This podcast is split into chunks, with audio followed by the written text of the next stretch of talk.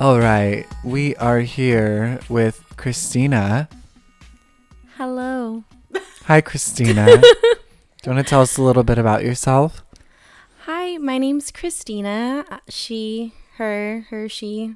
And I've been doing Latin dance for going on five years now. Oh, oh actually, almost six years. And starting in 2016, I decided I wanted to go to school to be a dance therapist. So for me, um, dance has been an amazing, amazing experience where it's helped me heal past a lot of my personal issues, a lot of issues I've had from my past. And one day I realized how powerful dance can be as a healing modality and what it can do for other people as well. So what exactly does a dance therapist do? Like what would that like what does a career in dance therapy look like? So, a dance movement therapist um, is somebody who has a master's degree typically in that field. And what they do is they use dance, but not just structured dance, but also just general body movements to help people express themselves. And it could be people who have a hard time with physical movement, who um, need some kind of movement in their life to just kind of like help them work through their pains and their, their physical ailments. And it can be something more targeted for what I want to go into, which is um, helping people who have been through severe trauma, such as human trafficking and other large traumas who that can cause people to become fearful of their own bodies, um, to be wary of physical contact with others. And I want to help use dance as a tool to help them feel more empowered in themselves and their own bodies and to um, reclaim that for themselves. Do you mind sharing about like your experience, like how dance has helped you personally? Uh, yeah, actually, um, for me, growing up, I had on the surface, I had a, everything made. I had a wonderful, loving, supporting family. I grew up middle class. Like, I never had to worry about a lot of issues other people did have to worry about. But I never had a very good concept of of loss, of losing people, and from a young age, I lost important people in my life, and it just caused me to look at the world a different way. I didn't want to get close to people because, in my mind, whether they wanted to or not, they were going to leave me, and it made me um, very closed off on the inside. I made a lot of very good surface relationships, but not any deeper than that. Um, and it, it did cause a lot of issues with my own mental well being, especially when I started struggling with coming to terms of being bisexual and not wanting to accept that for myself. Um, I felt so insecure, I didn't want to reach out for any kind of support, even though it was readily available to me. I got too inside of my own head and I was just scared in general. Um, and even at the time I started dancing, I was in um, a relationship that was not good for me. Um, it felt mentally and emotionally abusive, even though this person never physically hurt me. Um, the things they would say about me, towards me, uh, made me feel even more insecure, more into my shell. But as this was happening, I had started to social dance. I had started to take classes. I had started to learn and become a, a part of a larger community. And not only was I connecting to music that I had grown up with um, as part of my culture and my background, but I was connecting with these people and I could express myself in this dance. I could just let myself feel the emotional lyrics of the dance, especially sad songs. Because when I was feeling sad, I never wanted anyone to know that I was sad. So if I had a sad face during a sad song, it's part of the dance. So I could express that freely in a safe space and not be afraid. And I would feel so much more uplifted and happy after this dance, after this connection with another human being in this time. It was just me, this person, and this dance. And as I continued going on, um, I realized I didn't want to be in this relationship anymore.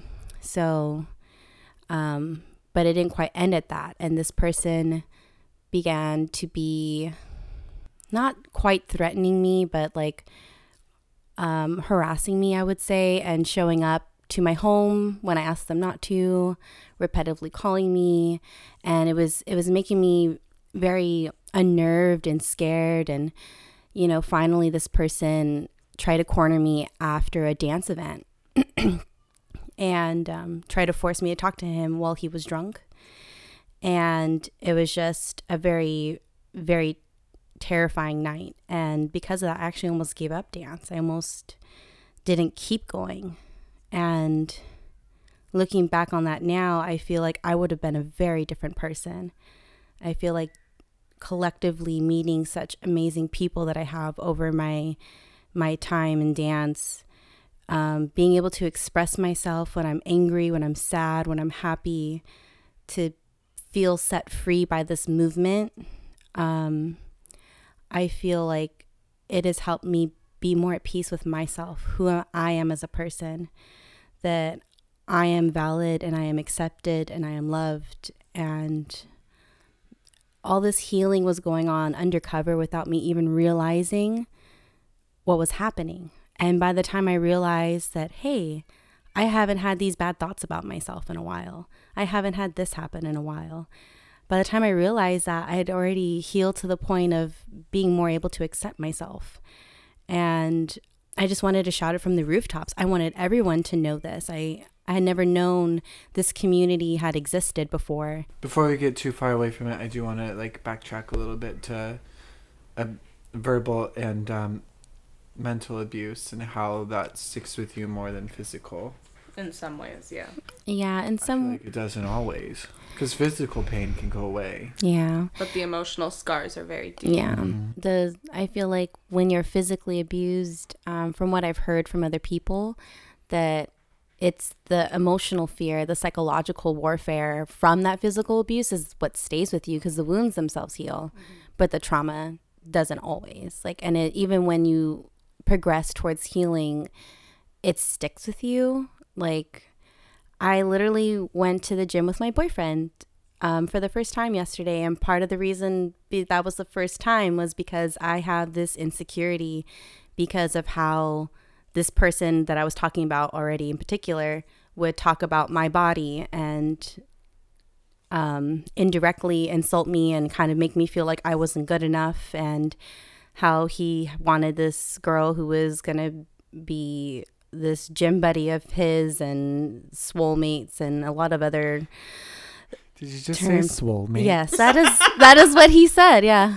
That is what he had I said. I like that term, but I don't like him already. Yeah. yeah. Fuck this guy. yeah yeah he he was not great to me so and you know it was just not a great place for me mentally and emotionally um he he said I would do a lot of things that would hurt and every time I tried to talk and like hey this was like I it took me so long to get up the courage because I was afraid to say anything to upset him um, to make him upset or sad or angry.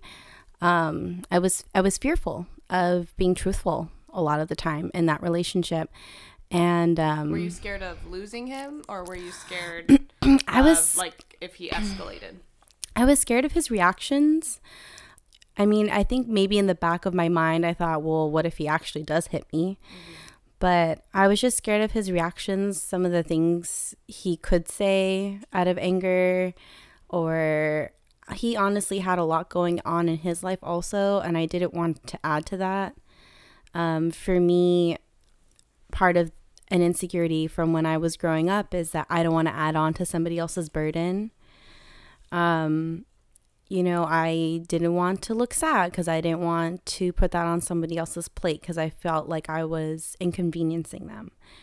And, you know, um, a lot of those misconceptions that I had come from when I was little and um, my grandfather had passed away and it I was mourning him all the time. I was crying constantly and it was and I could tell that it hurt my parents even though they didn't want to say anything. I could tell that um, my constant crying and how difficult it was for me to get over it was hurting them and bringing it back up again into their lives. And you know, I don't know why I decided that, but I just kind of decided that those kinds of feelings were burdens on others and they were better left unseen and unheard. And that's very much not the case. Being able to express those things have really set me free, even though it is still hard for me to show them a lot of the time. I prefer my happy go lucky, bubbly personality, like which is is me. It's not a facade, it's not like anything fake about me. It's just that um I use that part of me to cover up the other parts that I'm not as comfortable sharing but yeah, it, I went through I went through a lot and I went through a lot of it without reaching out for help. And so I feel like I really needed something that I didn't know was helping me to actually get me through that and that was dance because it started healing me without me realizing it, without me having to ask for help. It was honestly, it was the first thing I really stuck to even though I was afraid because mostly everything else in my life, the moment I felt afraid of being accepted, of being, oh, what if I'm not good at it? I would give it up and I would do something else. I was very quick to drop stuff most of my life, but dance. That's relatable.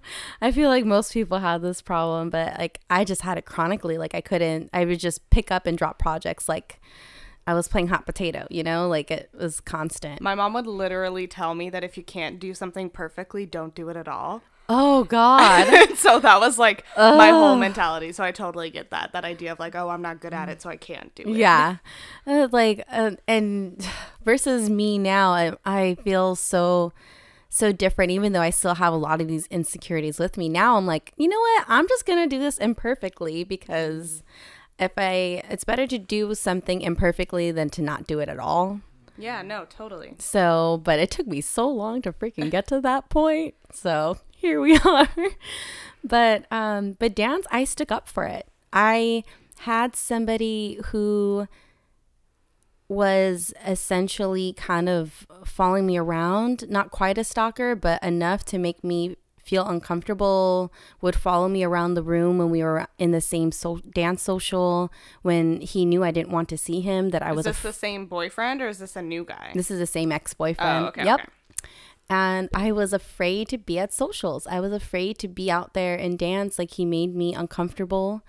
Um, I was afraid of his reactions, of him causing a huge scene again, of, well, he was just yelling and running after me, but what would he do now? Um, you did know, he introduce you to dance? He did. He was the one who took me to dance. So it's just kind of really interesting that the person who brought me into this world that helped me more than anything else was also one of the people who hurt me the most. And um, it is so hard to talk about it because um, in the dance scene, I haven't really talked about some of the things that he had done.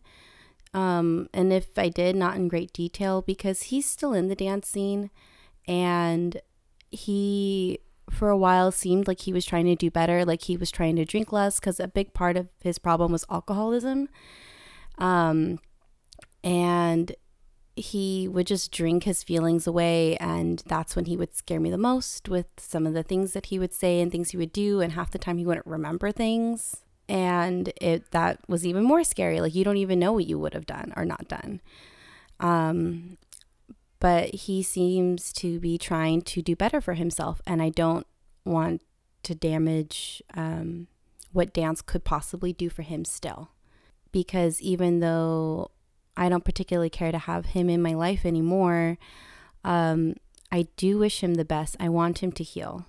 Like, I want myself to heal. I don't know where um, some of the stuff that he had done came from, but I believe he deserves opportunity to try to do better for himself and heal. But for me, having to fight past that fear of him as he would follow me around the room at a social and I would start to like hide by kind of like the DJ booth where places I knew he wouldn't really go. Um, and I started making friends that way though, because I was always hanging out in the same spots where I felt the most safe. And I created my own community out of that. And there were so many people I thought, well, I'm not with this person anymore. They're not going to want to talk to me. They're not going to dance with me. It's going to be so awkward. They're going to make, they're going to try and like make me leave the community or just ignore me. And it wasn't like that at all. Like the people were just like, you know, once they found out that I wasn't with him anymore, they they wouldn't ask about it. They would leave it alone. They, they would just, oh, hey, how are you? Like, oh, hey, do you want to dance? Like, it was a kind of acceptance I hadn't necessarily seen other places before. And it was beautiful and it was wonderful. And those people really made a difference in my life. I had really strong mentors who were very good people who um, really looked out for me, that were there for me almost from the beginning. And if I needed to reach out to them right now and for anything, like, hey, I'm having a really bad mental health day right now and I need some guidance, I need some help, I just need to vent, they would be there for me, whether I've talked to them recently or not. So I've really made some amazing, amazing friendships and um, long term, just like dance relationships with people that are so precious to me. And even though this social dance community is very much more on the party side, like there's salsa clubs and there's drinking and there's this and lots of stuff can go wrong.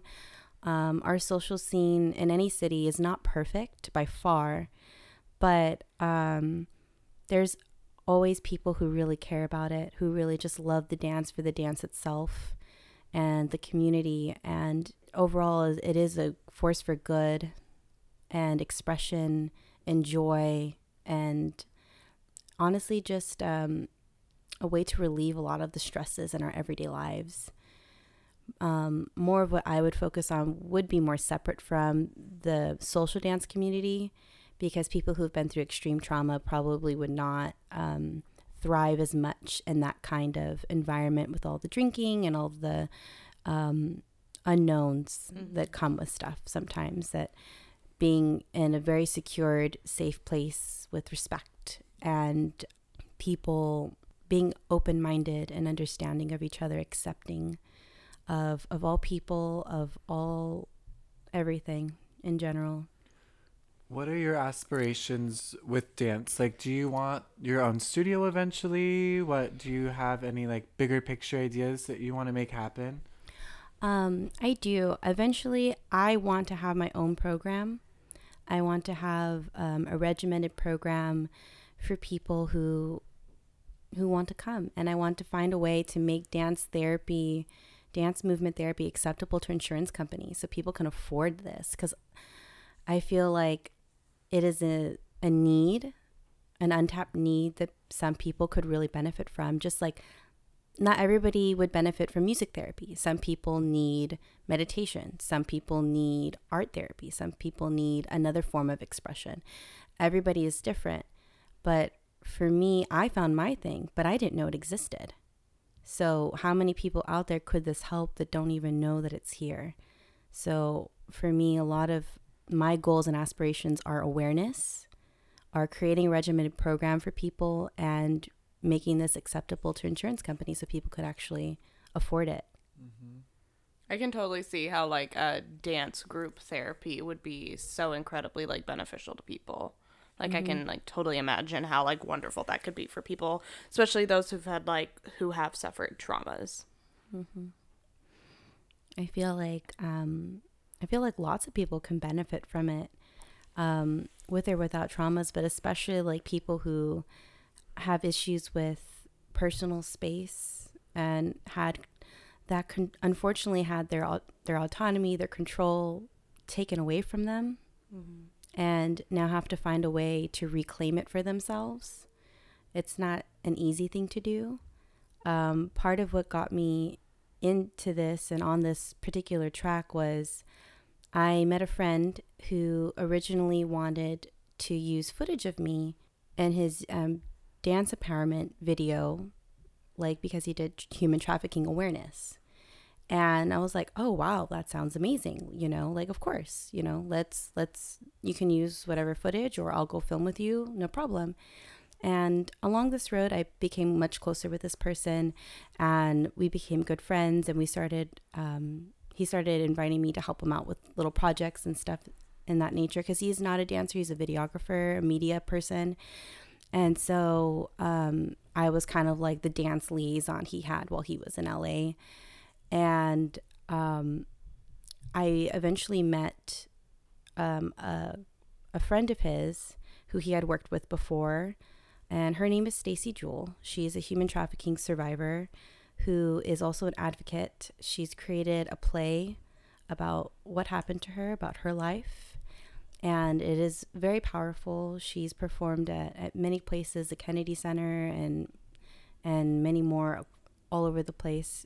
Um, she's a very very strong person, very caring person, and she shared her story with me and this came after I gave her a very introductory dance lesson into Brazilian Zouk, um, which is one of the main dances I feel like would really benefit people as well. Um, and for her, it is she said it, it helped her.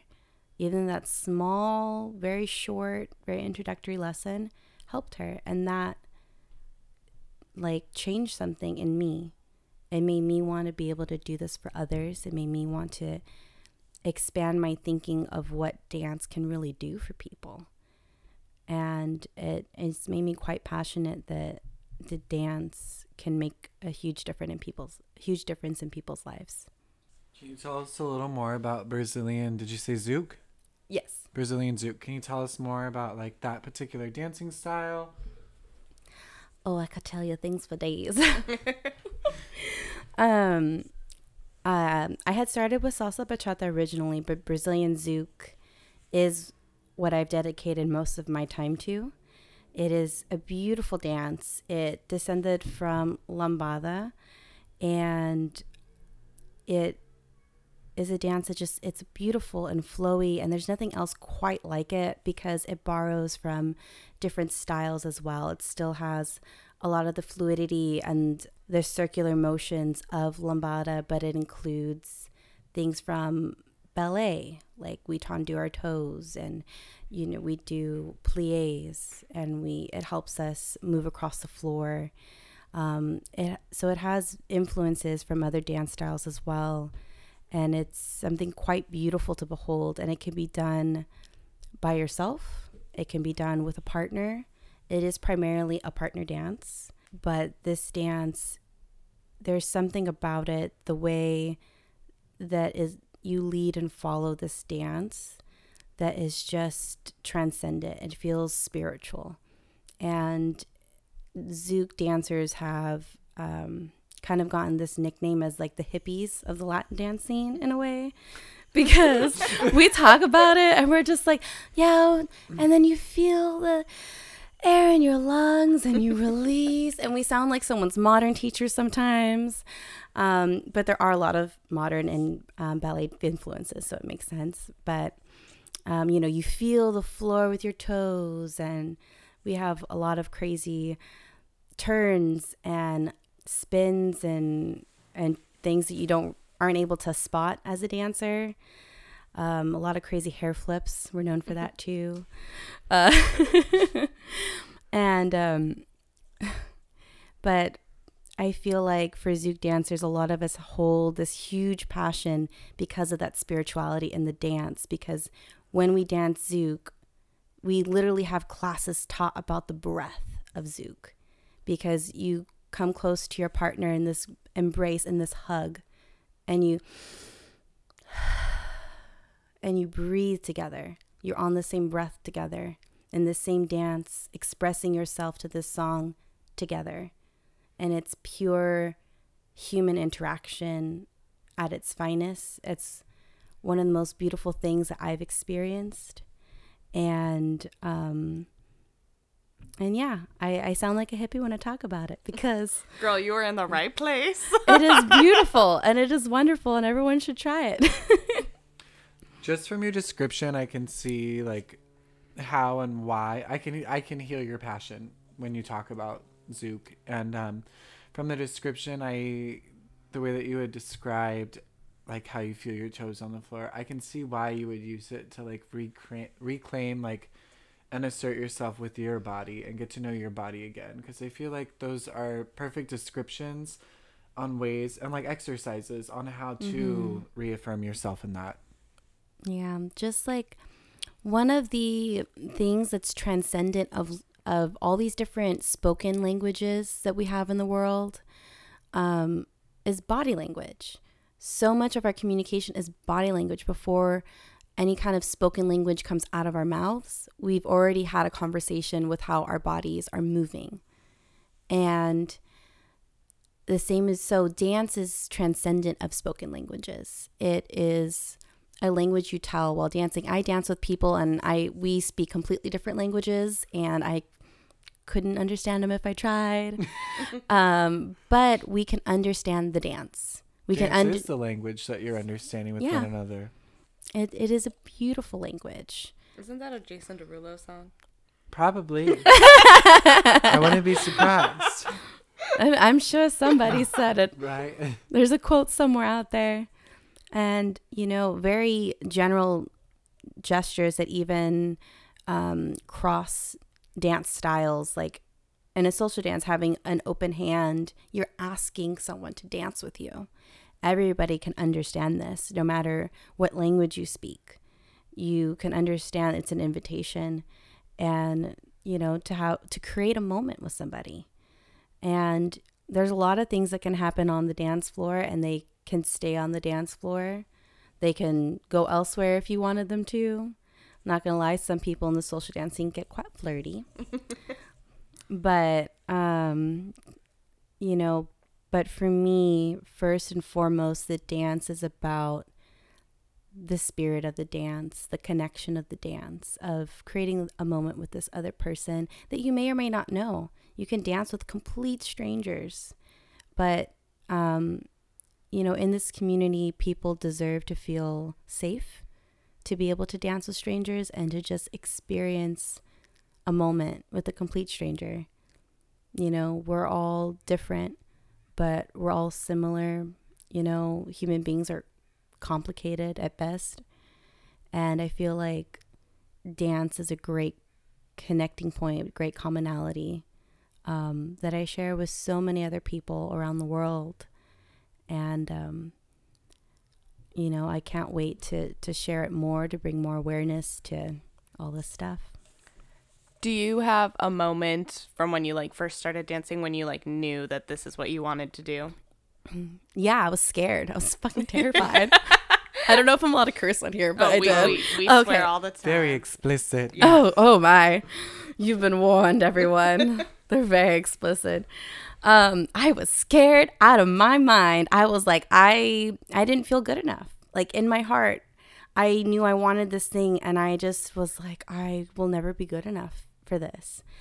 Um and I really went to one of my my mentors, you know, um, who's also Christina, by the way. and I asked her, I was like, "How did you know? Like, how did you know this is what you wanted? Like that you could do this? Like, what made you, you know?" And she's just like, she's like, "I felt it, and I knew, you know, it was." one of those things and she was just very encouraging with me she's like if this is what you want to do go after it get it and I feel like I, even still with this encouragement, I stunted a lot of my own growth by um, listening too much to my insecurities and um, maybe not pursuing things as much as I would have wanted to. Um, but over time, I my confidence grew, and my friend circle grew, the community grew. And so I saw so many things and so many things of human examples of human kindness and just the beauty of what dance could really do. And I knew that I can do this. I will do this because this is my passion and I am good enough. I can train and be physically good enough. I was always good enough to put my hat in the ring and to try. Um, coming to terms with some of these things are still hard for me. Like it's even kind of hard to say out loud a little bit. Um, and I have so many people who would be like, Of course you were, you always were, and very encouraging, but my internal voice is kind of an asshole. So um How do you think do you or do you think at all that like your bisexuality and your insecurities in that did they play in at all to your insecurities in dance? Did they help? Was there like a back and forth? Do you feel like they're connected in some way or I feel like um to an extent they are connected just because for me at first when I started dancing I was not really completely out. I was still kind of coming to terms with letting myself in my mind accept that I was, let alone telling other people. Mm-hmm. So, you know, dance did help me gain the strength to be more secure in who I was. And now I can share it. And it's just a piece of me, it's a part of me. And it is a part of who I am. And I'm okay with that. Like, I accept that part of myself. Like, I wasn't there when I started dancing at all. Like, I was still very nervous about it in general. Um, after so much time of being in denial, it was a lot. And then also, I did feel some insecurity about it though, because in dance, especially Latin dance, there's still a lot of gender stereotypes that the man is always the lead and the female is always the follow. Um, amazingly enough, there's a lot of people breaking that mold who are showing, yeah, girls can lead, men can follow. Do you ever Guy- get that opportunity to lead? I do. And actually, some of the first opportunities were kind of scary because I would dance with my friends and it was fine. But the moment I would ask another girl to dance that I didn't know, I got turned down so much. And they would look at me funny. And I was just like, my inner voice was so like, oh my God, you know, scared. And then I thought, well, you know, for me, part of my insecurities of being bisexual is like, look, just because I'm bisexual doesn't mean I'm attracted to just anybody who walks in the door. That's not how that works, man. like, I'm not trying to hit on you just by being nice. Like, I'm just trying to be nice. Mm-hmm.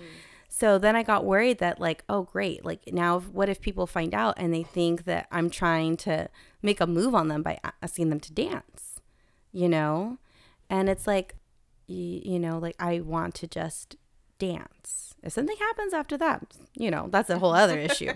But I'm here just to dance, like just to have fun and to learn how to lead. And um but that was more back when I first started dancing. Now it's a lot more accepted. Um a lot more people are making great moves with it. Um there's a lot of like also LGBT inclusivity and um, there's actually their own they're ha- having their own congress in the bay area and i think it's phenomenal and amazing that they have a whole congress um, it I believe it's called like the queer latin dance festival Oh, that's And- awesome. and i think it's the most beautiful thing in the world Are you going to go? i really want to go Yeah. we'll see if i can get the time off of work but i We'll make really it happen. i really want to go because i think it's the most beautiful thing because it's literally a place where people can go and just be themselves and be safe and have fun and enjoy what dance is really about which i feel dance is really about bringing people together This year will be the third annual Queer Latin Dance Festival. yeah That's really cool. and uh, yeah and so it's, their third Friday, year June 12th yeah in San Jose. it, if know? you don't get the time off, I'll take your shift and work. Same queen. Aw, you guys are the best. but um, yeah, it's very exciting. Um, are you out to your family? To some of my family, yes. Um, not necessarily to all of my family as a whole. And it's not that I think that my extended family wouldn't accept me. It's just that um I, it was hard enough for me to tell my parents and I knew my parents were going to love me regardless. I wasn't like, see, I just had a very sheltered, fortunate life where I knew, even coming out to my parents, I wasn't going to get kicked out of the house. I didn't have to worry about that. You know, my parents may not have exactly understood, but they loved me. And that to them, they're like, you're you. And that's what matters to us. You being happy is what matters to us. And I'm so grateful, so grateful for them. But it was really emotional for me to try and tell them.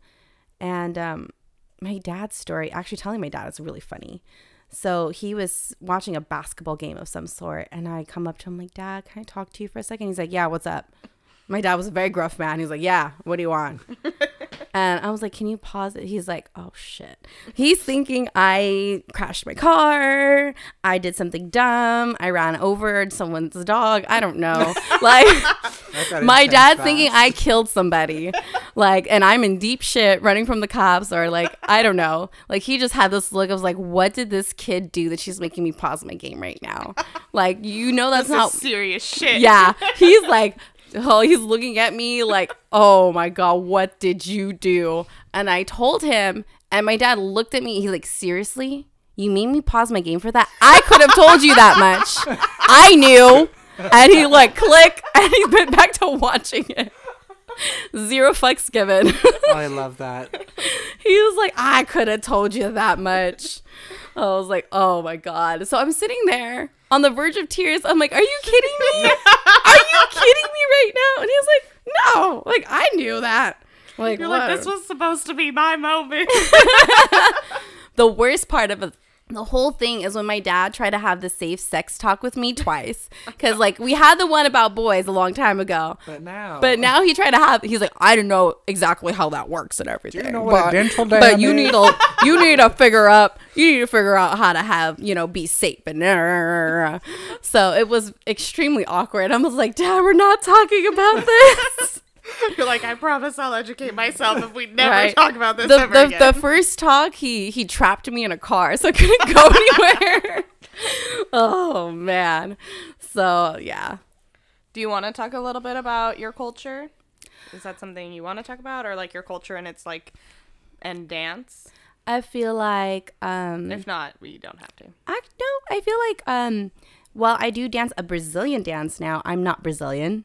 A lot of people think I am because I I picked up a few I can't talk in complete sentences, but I picked up a little bit of Brazilian Portuguese along the way.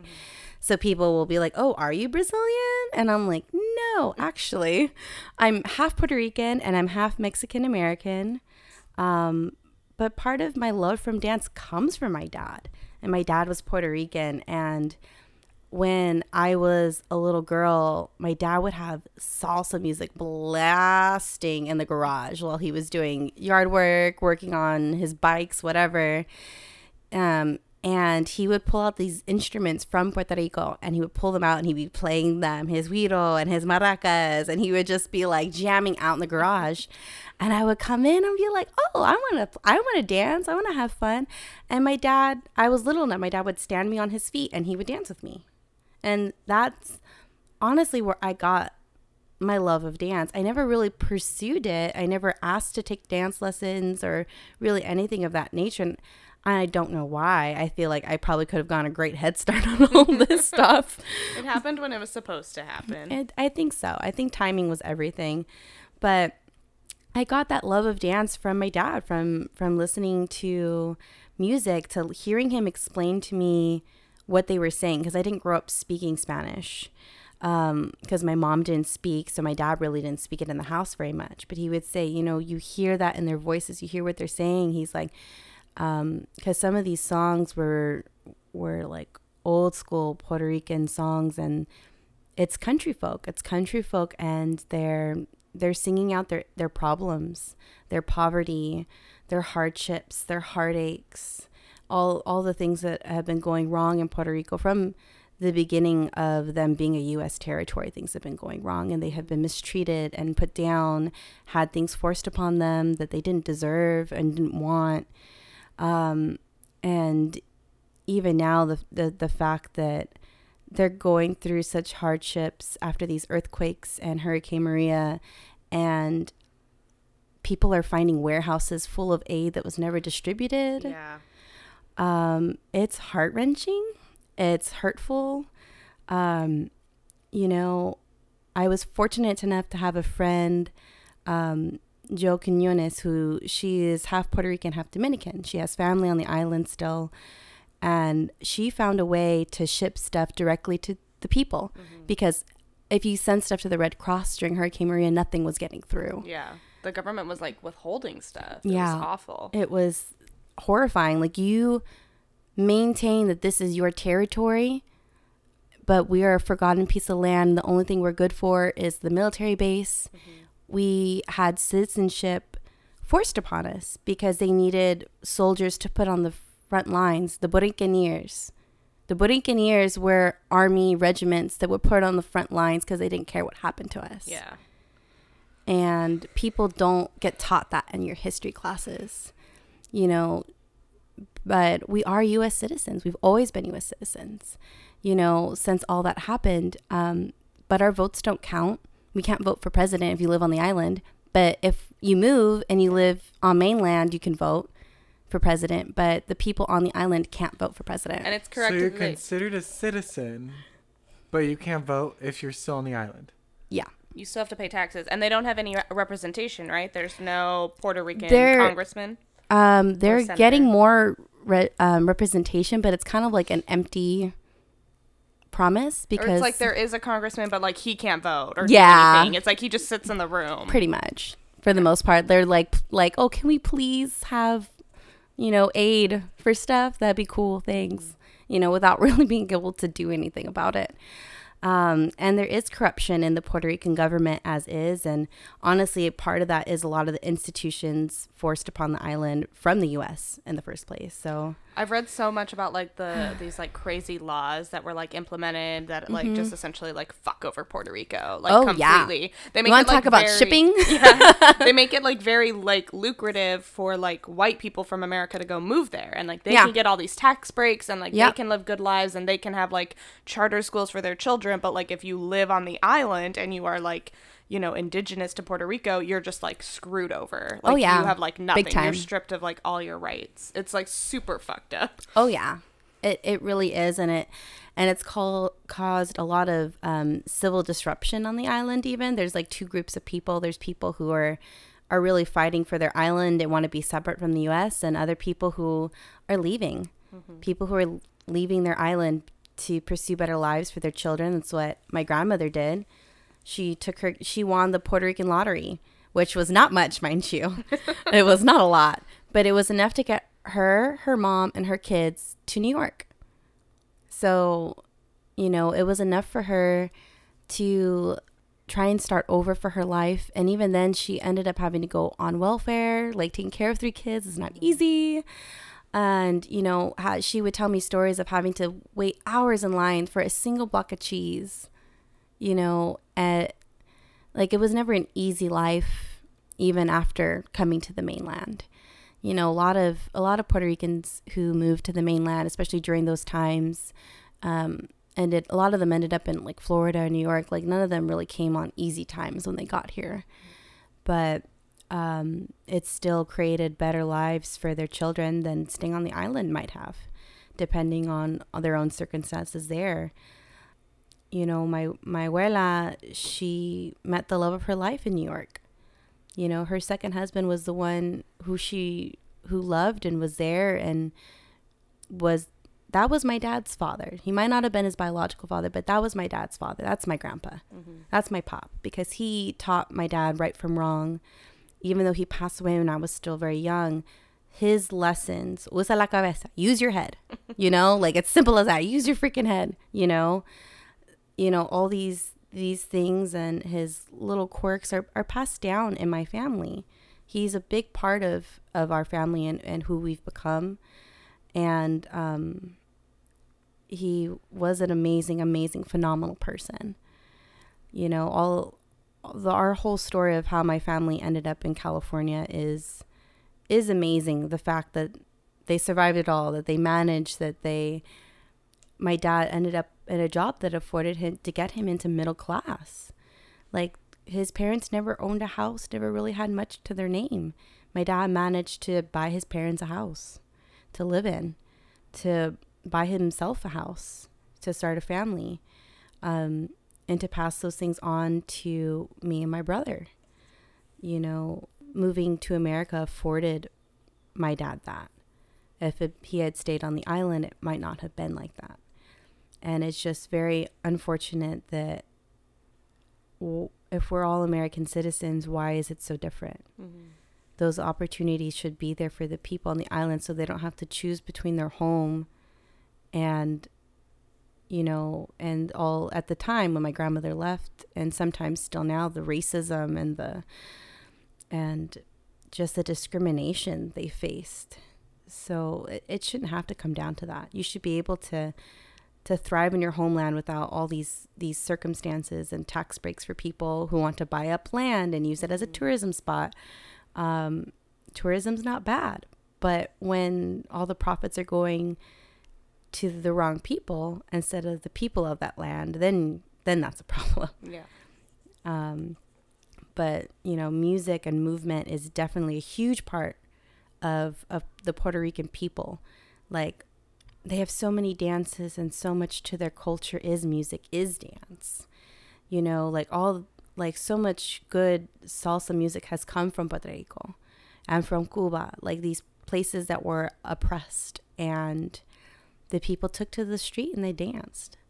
You know, salsa now is this beautiful performing art. It can be beautiful cabaret art. There's like world competitions on this. But it started off with people dancing in the streets. It was a street dance. It was never meant for this. But it was just pure expression. And it evolved into a different kind of expression as people went along. People and new generations adding to it, creating more with it. And I think that's beautiful of dance is that it can evolve into something um, to suit each generation, what each generation needs and wants from it, that you can get so many different things from it.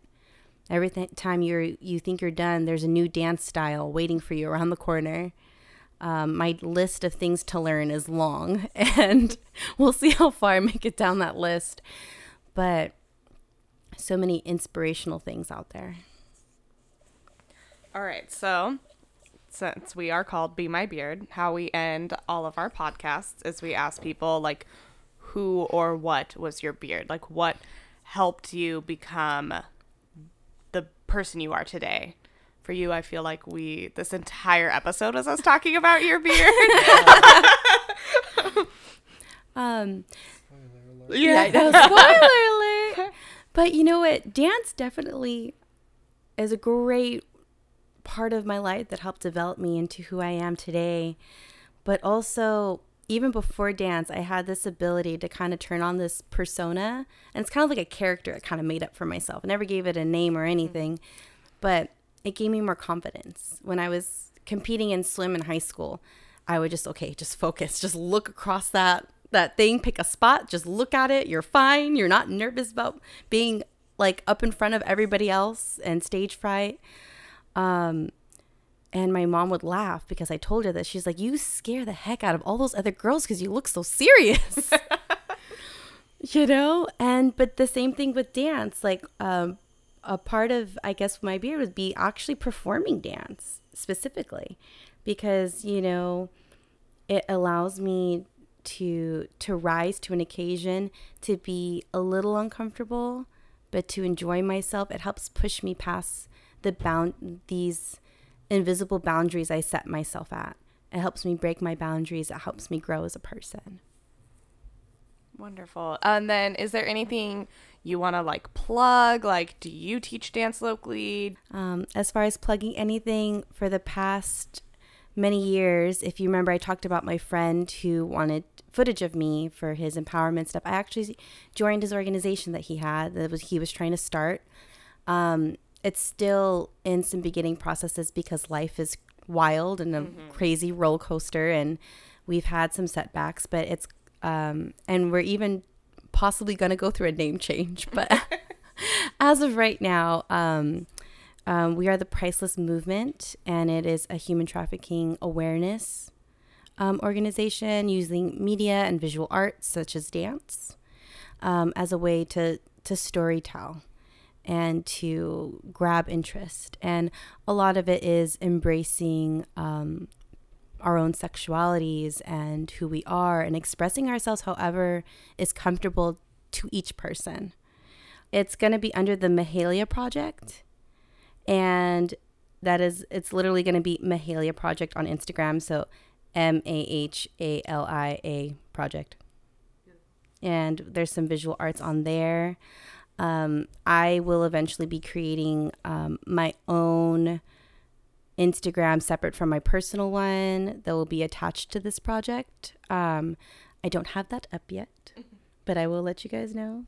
Um, but yeah, Mahalia Project is something I've been a part of um, for a while. For a while now, um, and a lot of it right now is very much focused on awareness. And e- I've even taken some time off from it after my father passed away. Um, I went through a lot of turmoil during that, so I wasn't really quite conductive towards what I wanted and needed to do for this project. So um, I am still a part of it, but more kind of like a behind the scenes kind of way. But um, as my healing journey continues, I'm going to be getting more and more active and back into things. And eventually, my hope is to start teaching Brazilian Zouk here in Sacramento um, and to be creating that awareness through everybody in the social dance scene about, um, you know, respect of boundaries, um, consent and dance, and um, how everybody can have a really wonderful time. And things are so much better when you don't have to worry about um, all these unspoken things, you know. And um, so, yeah. Well, let us know. We want to sign up and take your class. Yeah, I'll let you know when I get home. there. I'm putting so much pressure on myself by putting it on here, but I, I feel like I kind of need Maybe that little like, the, like, kick in the pants butt. you need. The Yeah. momentum. You mentioned it. Now you have to do something about Yeah. it. yeah. Like, see, I'm I'm manifesting my We'll help you reality. hold yourself accountable. Yeah, we- Oh no. We will be Oh here. no. Be my beard. right. Any other last minute things? Anything you wanted to add, or do you feel good? I feel good. I feel like we had a great time, Are you comfortable with us um, putting like your Instagram on, like your Instagram at all that information on your uh, episode description? Yeah. Okay, cool. You didn't like introduce yourself using your full name, and then you said you weren't out to your family. So I just wanted to make sure you are. Oh, I I don't have a problem with that. That's fine. I just wanted to I don't have a problem with sure. that. Either the people who matter most I have told myself or have heard through the rumor mill that is my family. So, Like all um, great Latin families. yeah, we've we've got our own system, and honestly, though, I am kind of happy that it reached to um, the rest of my family because now I have my cousin Sid, who is transgender and had to come out to everybody. And it was very emotional for him, especially when people were using the wrong pronouns. And it was never out of a disrespect to him, but more of people, my family was struggling to understand and adjust. But I feel like pretty much everyone handled it with grace and love. And um, I feel like we were able to bond and have conversations over that. And I'm really glad I was able to be there for him. I love that. I love. I think we should. I love that we can have stories of like supportive and loving families as much as we have stories. It is of, possible, yeah. friends. Like, you know, I just, I can't understand what goes through the mind of somebody who wouldn't still love their family, Mhm. regardless of who they discover they are, because that's life. You're discovering who you are, and that can change over time, you know? That is so, the entire premise of this podcast. Mm-hmm. you know? So. Love people for themselves, man. It's not. I don't feel like it's hard, but yeah. I need to have Miles put snaps behind. Snap. Please like that. yeah, I don't feel like that's hard, but you know. All right, beautiful. Thank you for coming. Would you like to be our next guest? Email us at BeMyBeardPodcast at gmail.com. Give us a follow on Facebook, Instagram, or YouTube and let us know what you'd like to hear. Support us on Patreon at patreon.com slash be my beard podcast. Theme by the marvelous Wayne Jetski. We'd also like to give a special thanks to Miles Mitchell, our lovely editor. We would like to give a fabulous thank you to Quinn Lighting, our new social media manager. Welcome to the team. All rights reserved. We would like to thank you, our listeners, for joining us on this journey. Follow your heart. And be the best you can be.